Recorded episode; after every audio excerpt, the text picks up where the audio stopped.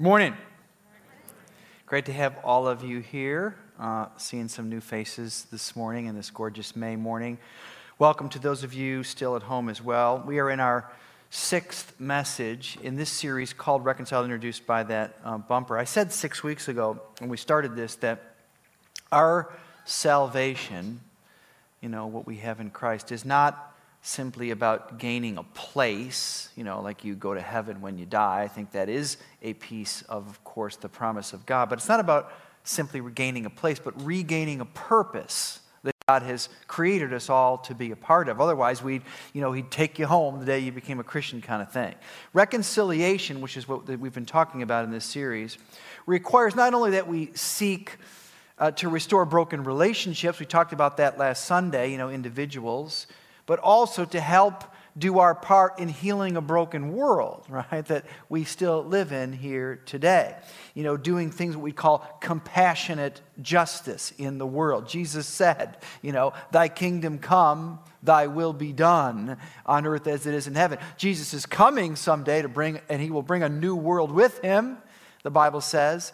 But in the meantime, he wants us to be involved in making this one a better place. It's part of the reason we're here in this world. You know, before Jesus died uh, for our sins, you know this if you know the story of the Bible, he spent years healing the sick and feeding the hungry and really um, reaching out to the most marginalized. You know, the Syrophoenician woman, the woman at the well, the centurion, and on and on. He was trying to make, sending a message there. He, he reached out to the marginalized. Often he spoke truth to power.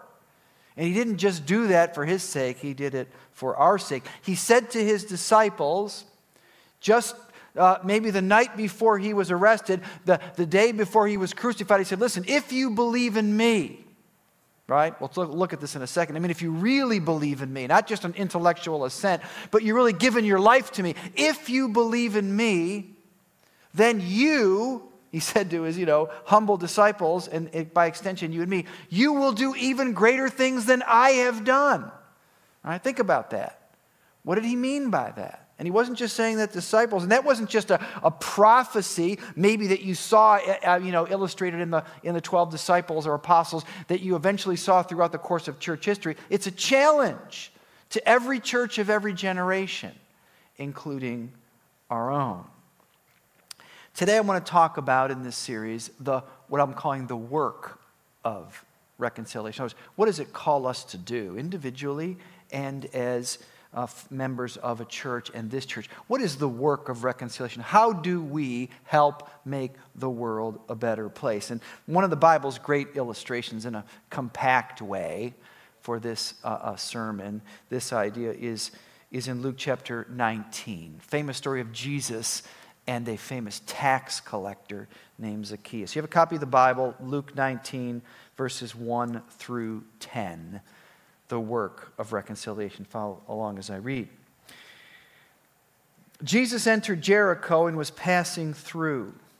A man was there by the name of Zacchaeus. He was a chief tax collector and was wealthy. He wanted to see Jesus, uh, who Jesus was, but because he was short and could not see over the crowd, so he ran ahead and climbed a sycamore fig tree to see him, since Jesus was coming that way. When Jesus reached the spot, he looked up and said to him, Zacchaeus, come down immediately. I must stay at your house today. So he came down at once and welcomed him gladly. All the people saw this and began to praise him. No, right? Began to mutter, He has gone to be the guest of a sinner. But Zacchaeus stood up and said to the Lord, Look, Lord, here I now give half my possessions to the poor. And if I have cheated anybody out of anything, I will pay back four times the amount. Jesus said to him, Today salvation has come to this man too. This man too is also a son of Abraham, for the Son of Man came to seek and to save that which is lost. First thing this passage says to us, I think, listening is Jesus is coming after you. Okay, this is really what the Bible says. Sometimes we have, a, a, a, we have strange understandings sometimes of us. What actually is the gospel? What is the message of the New Testament, right?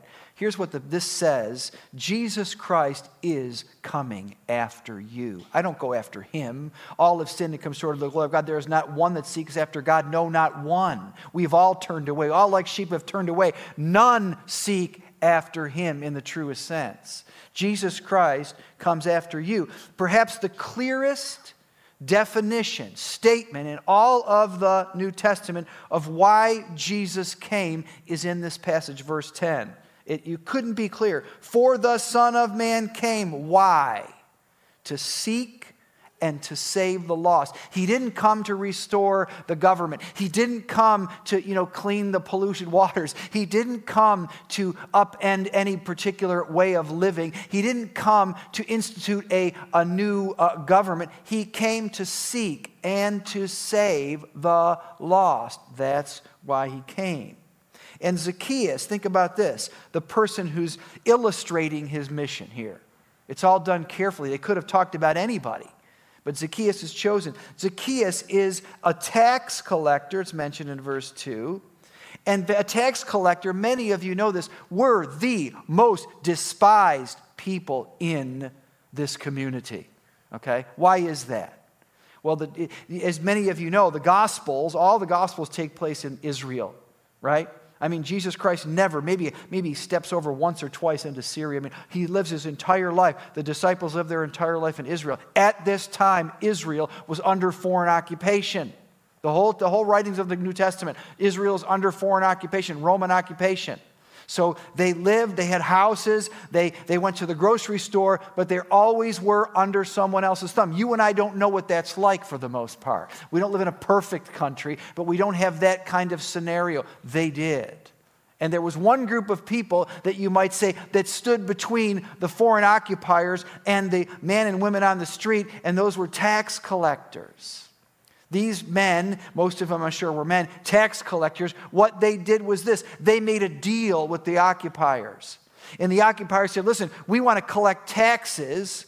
And but we don't want to do it ourselves. We don't want to deal with that frustration, that that you know, that animosity every time we come knocking on the door. So we're going to hire people who are from this community, and you're going to be able to line your pockets with money because we don't care what you collect beyond what we're asking for. You can make as much money as you want, but you're going to have to make a deal when this happens, which is guys like this did this. Once you decide to become a tax collector, you know your income's, income's going to come up, but your friend group's going to become smaller. You know, your mother-in-law's going to want nothing to do with you. The country club's going to kick you out. You're not going to be allowed in the synagogue anymore. That's who Zacchaeus was. But here's what's interesting about this passage. Jesus is making a point. You want to know what I'm about? I came to seek and save the lost like this guy. But he's called in verse 2 a chief tax collector. It's the only time this passage, that, that sentence is used or that phrase is used in the New Testament, right? I'm sure there was more than one chief tax collector, but Jesus is trying to make a point, okay? He wasn't just the, you know, the, the prison guard, he was the warden, right? The chief tax collector. But Jesus says to this guy, verse 5, Zacchaeus, right?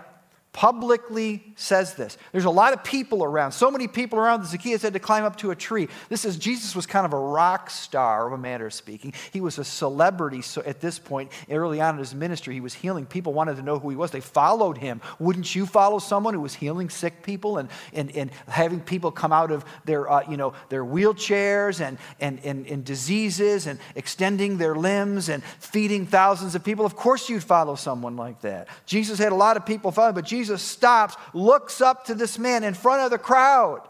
I must stay at your house today.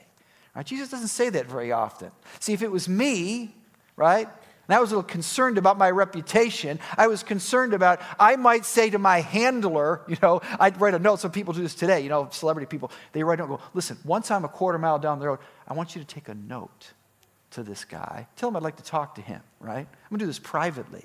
But Jesus says, No, I want to stay at your house today. Why does he do that? He's making a statement, Jesus, not just to the people in this community or in this crowd, not just to his disciples, Do you really want to follow me? Do you really know what it means to be a follower of Jesus? But I think he's making it to all people of all time, and it's this God loves those who most other people, most others despise. That's the point. He could have picked anybody. It doesn't have to be, you know, Zacchaeus. Jesus helped a lot of people, but this story is here to make a point. He picks someone who is the lowest of the low, the most despised person, or one of them in this community, and he say, Listen, I must come into your house today. God loves those other people despised. Zacchaeus had heard, because we know this, I think it's in Luke 7. Already the word on the street was this Jesus Christ, we don't know who he is exactly, but here's what's, here was the word on the street He's a friend of sinners. That was his nickname. Now, you and I hear that today, 2,000 years later, and we think it's almost a cute thing. It's a, it's a nice statement. You know, we, we, we sort of, we talk about that, like Jesus is a friend of sinners. I should be a friend of sinners. But nobody would want that label in the first century, right? Think about this. To you and me, sinners is sort of a bland word. But I want you to think for a minute, don't say it out loud. Who are the most despised people or per- kinds of people that you know, okay? all of us, you know, who could be this group, that group, this kind of criminal, this kind of, of, of, gross immoral behavior, whatever the case may be, who are the most despised people you know? If you had to fill in the blank, go, these kind of people disgust me. I have a hard time even thinking about this person or this kind of people. That's what it meant to be a sinner or a tax collector, right? And Jesus says out loud in front of everyone, listen, these are the kinds of people I care about. These are the kind of people I love. And by the way, Zacchaeus, just in case anyone wants to make sure I'm not just doing a good deed, I'm not just handing out a dollar bill, I'm saying, I'm going to come to your house today. And if you don't like it, Matthew, Mark, Luke, and John, then go find somebody else to follow. Okay? That's what Jesus is saying here. The work of reconciliation begins with God's pursuit of you. Here's the point there is nowhere he will not go to save you and to restore you to your purpose. There is nowhere he will not go to save you or to restore you to your purpose. When we started this um, series, uh, no, actually, I should say that. In January, I got a letter from a guy in a, a local um, prison in upstate New York sent me a note said, Pastor Rob, you don't know me. I know you through a couple different people. I've heard a few messages. Um, I really appreciate the work that you're doing. Could I get on a mailing list somehow for the information in your church, the sermons, etc.? I gave it to my assistant uh, in our office, Deb. I said, Deb, would you uh, call the chaplain and work this out? She did. I got a note from, she got a note from him that she shared with me several weeks later. Hi, Deb. Thank you for this lesson. He's on the, you know, the mailing list now. 2 Corinthians 5.17, which is where we started this whole sermon series six weeks ago. Therefore, if anyone is in Christ, old things pass away, all things become new, and all things are, are, are from God who has called us to the, reconciled us through Christ and called us to the ministry of reconciliation. 2 Corinthians 5.17 was the verse which at my darkest moments brought me back to Christ. In December 2015, I drove drunk and was involved in a car crash in which a man died. Someone in the county jail gave me a Bible, and out of desperation, I started reading and found this, which became my favorite verse. Five and a half years later, it still is. I was under the weight of so much guilt, shame, and remorse in the days and weeks following the crash. I look back now and see the extent of the miracle of reconciliation I was granted from Christ. The biggest hurdle I encountered was forgiving myself. I finally realized that if God could forgive me and forget my sins, who am I not to forgive myself? This also allowed me to accept that forgiveness does not remove accountability. So I am serving my sentence with a peace I didn't believe would be possible. Thank you for making me part of your congregation through these lessons. God never stops surprising me with the blessings he gives me signed Chris. I read that with his permission. The point is this Jesus Christ is coming after you, not just to forgive your sins, okay, but to restore you to service, right? To restore you to service. And how well you do that, how well I do that, is related to how tied I am to knowing and experiencing his love, right? Jesus Christ is coming after you.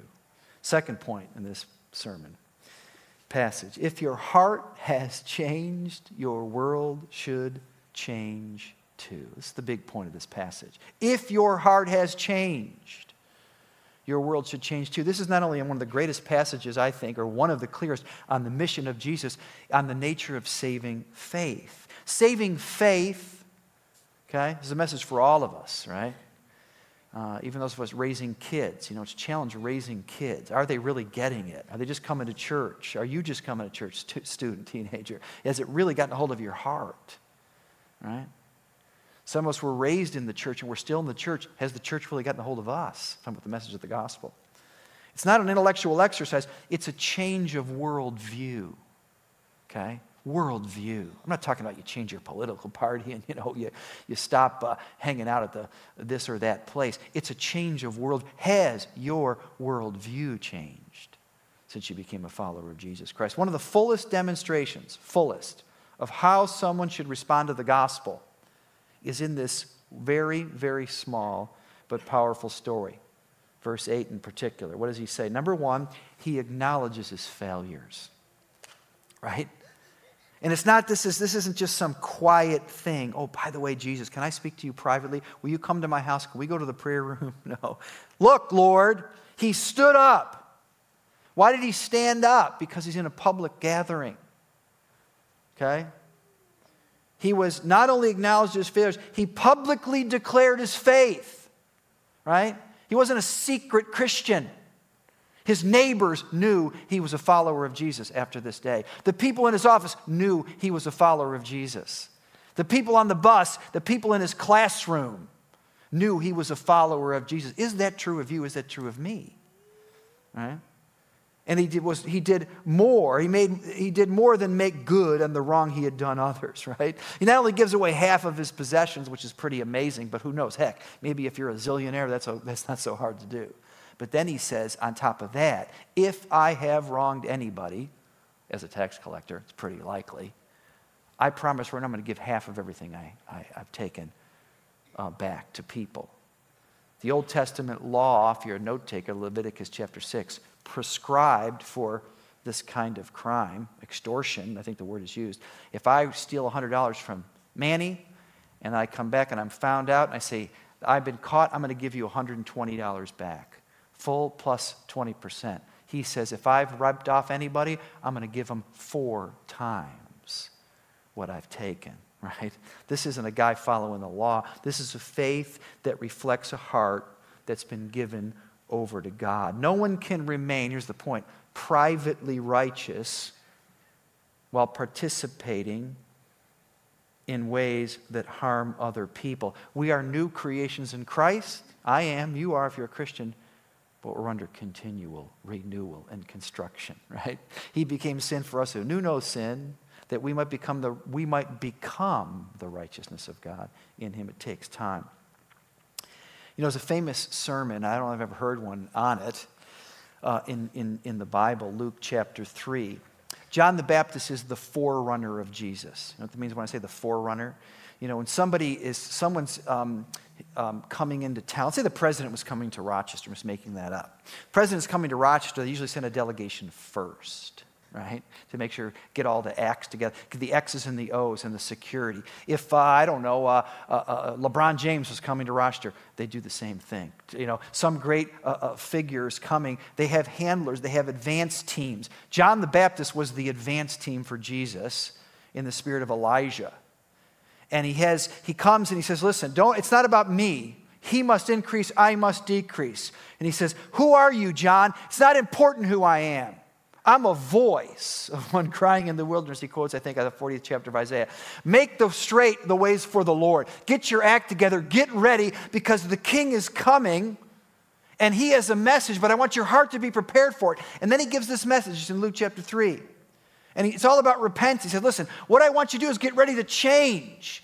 The message of Jesus is not just a little intellectual exercise, it's a change of worldview. It's not just something that you can add to your life. It's not just sort of a, you know, a, some, a, another idea that you can clean up your life, that you can add to, your, to, to the way in which you do life. It's going to change everything for you. And he said, I want you to prepare yourself. I want you to have fruits, this is the word he uses, um, for repentance. That means, you're, in other words, what you believe needs to translate into how you live your life. And if you're not ready to change your life, then don't even bother showing up. That's what he's trying to say. Now, this is what happens, Luke. And when he says this, he adds this too. He says, listen, he anticipates what some people would say. Because everyone in this community is Jewish for the most part, whether they're serious or not. He says, but don't say this. Don't say we have Abraham as our father, right? Luke chapter 3. And what that meant is don't say, I was raised in the church. Don't say, my parents are Christians. Don't say, my father, my uncle was a pastor. Don't say that I went to a Christian school. Don't bother saying that, that I'm a child of Abraham, because if God wants to, he can raise up children of Abraham from these very stones. Either you're, going to, either you're ready to have your life changed or don't bother. Now, Luke 3 10. What shall we do then? He made his point. The crowd asked him. Now, watch this, uh, these, this advice, it's, it's profound. John answered, John the Baptist, anyone who has two shirts should share with the one who has none.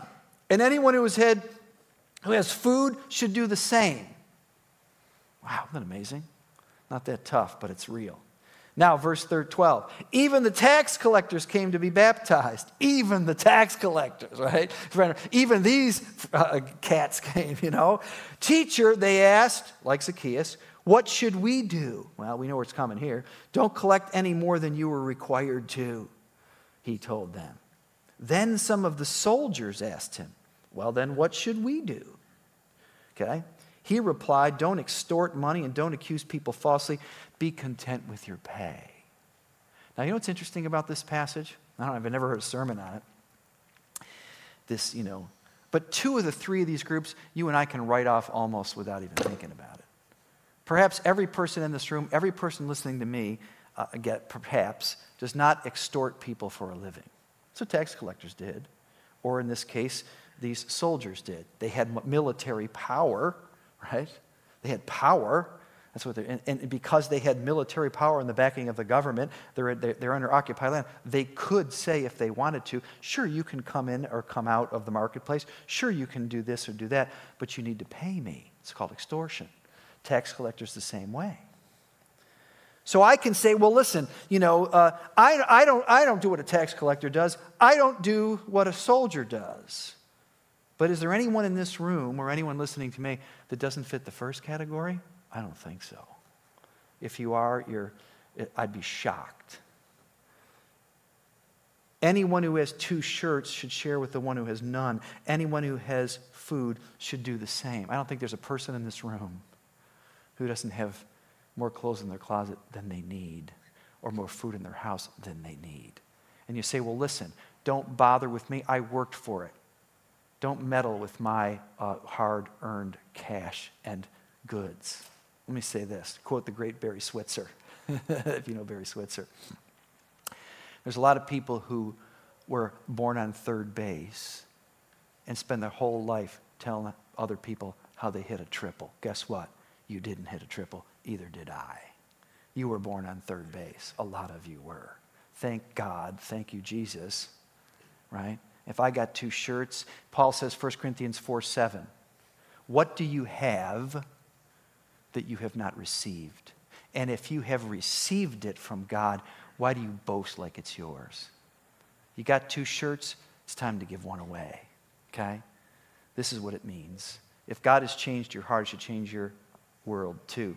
There's a book, just mentioned very, very quickly a minute or two, that was written eight, nine years ago called Radical Reconciliation and it was talking about this bigger work of what does it mean to be to do the work of reconciliation to help build a broken world as a follower of jesus.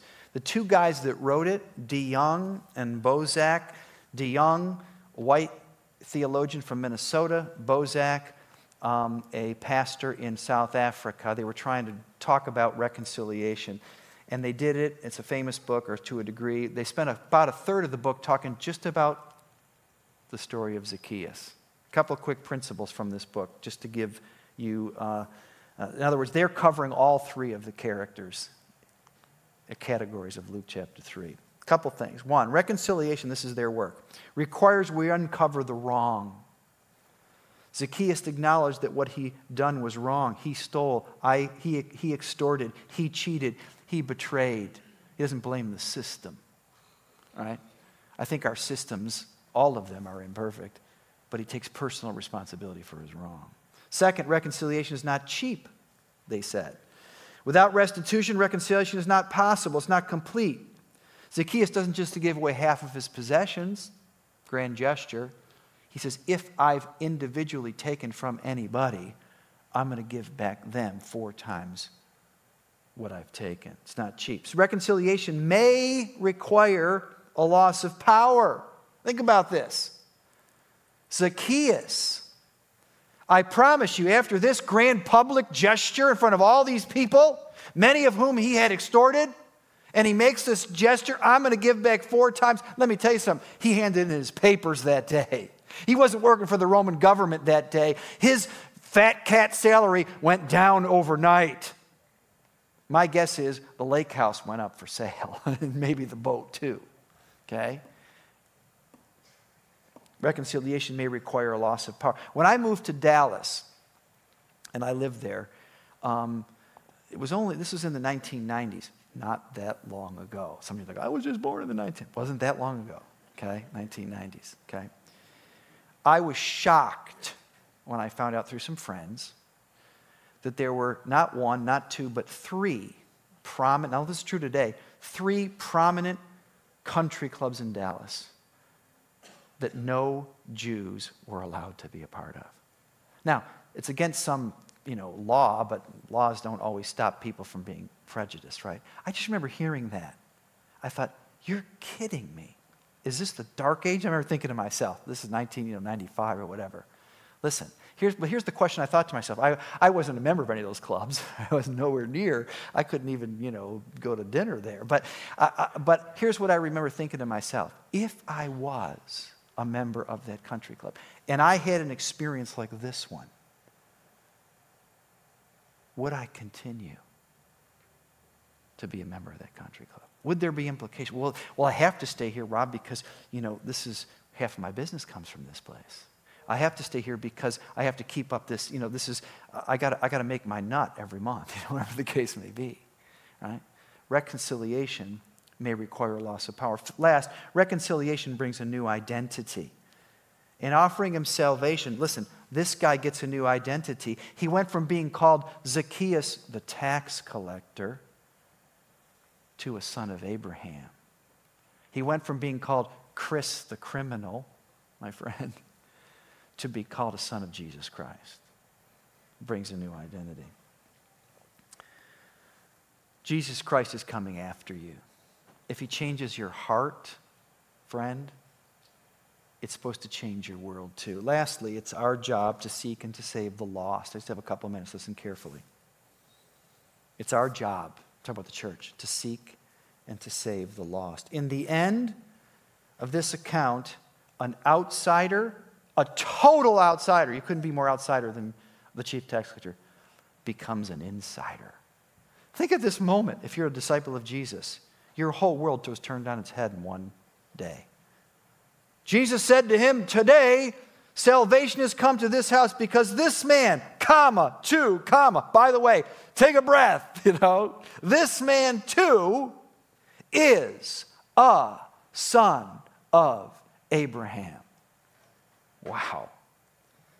Well, I don't like that kind. Well, then I don't like you. you know, Jesus, this is what I came for to seek and to save the lost. And you know what's interesting? Salvation has come to this house.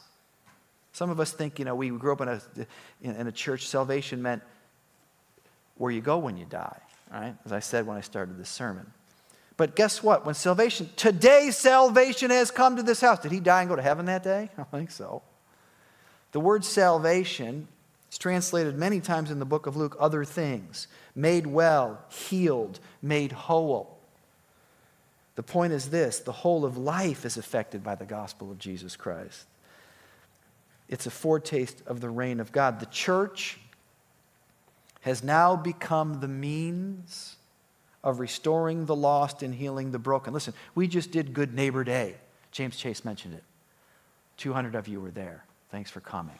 Why did we do that? It wasn't for brand awareness, but Browncroft needs to, um, we, we need to get on the website of the town. It wasn't for brand awareness. It was so we can get to better know and to better serve the people in this community. I'm talking about Penfield, Webster, Pitts, whatever the case may be, the people where many of us live. Let me say something about the people where many of us live. Their lives are imperfect and their hope starved. Don't be fooled by zip codes. Right? Don't be fooled by zip codes.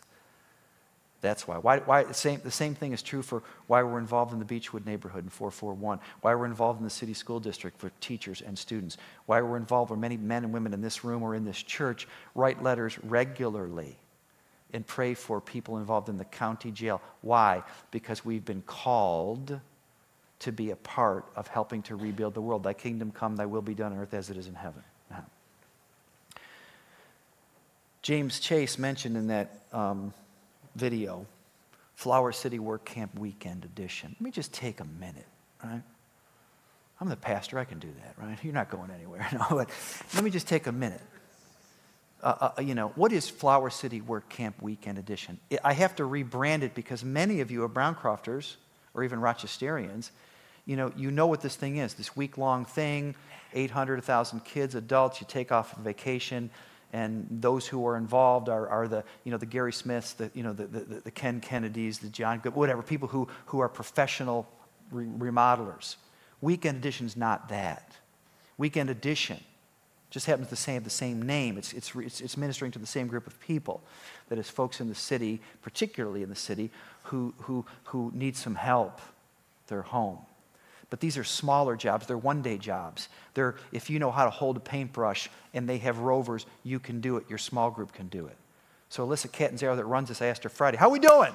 10 houses. Mike Pitts and I and our team said, we, excuse me, we want to, in this new ministry, weekend edition, this one day event for small groups, for individuals, families, you can take your kids, whatever. James Chase probably had his kids, Jason Harris. You can do this. Um, we want, it's one day, these are small projects that don't even make the Flower City work camp um, ministry because those are all four or five day projects or three day projects. These are real small ones, right? And this is for everybody. Mike says we want to have 100 houses in the next year or two, okay? 100 houses. This summer we did 10, and Alyssa says we have two or three signed up for next Saturday. Mike, how are we going to get to 100? We're at 13. I said, I think we have a communications problem. So here's what we're going to do. Here's house number three, okay? I'm taking one on this Saturday. Let me tell you something. I can paint, you know, I mean, if like if you want to paint like the molding on my, that's that's about as much as, but that's all I can. I can do that. And so I'm taking. I want. I need some of you, Browncroft.cares, that are to join. I need a team. Number one. And then I need some others of you here, maybe I'm listening online. Those in your pajamas, you're in this game too. I want you also. All you need to do, and let me say this it's summer, it's beautiful. I bought mulch yesterday, like you did. I haven't done it yet, but I bought it. let me tell you something.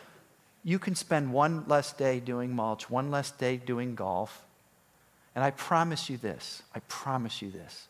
If you do this, You'll end up tired, maybe, maybe a, a nail hole in your finger or something. I don't know.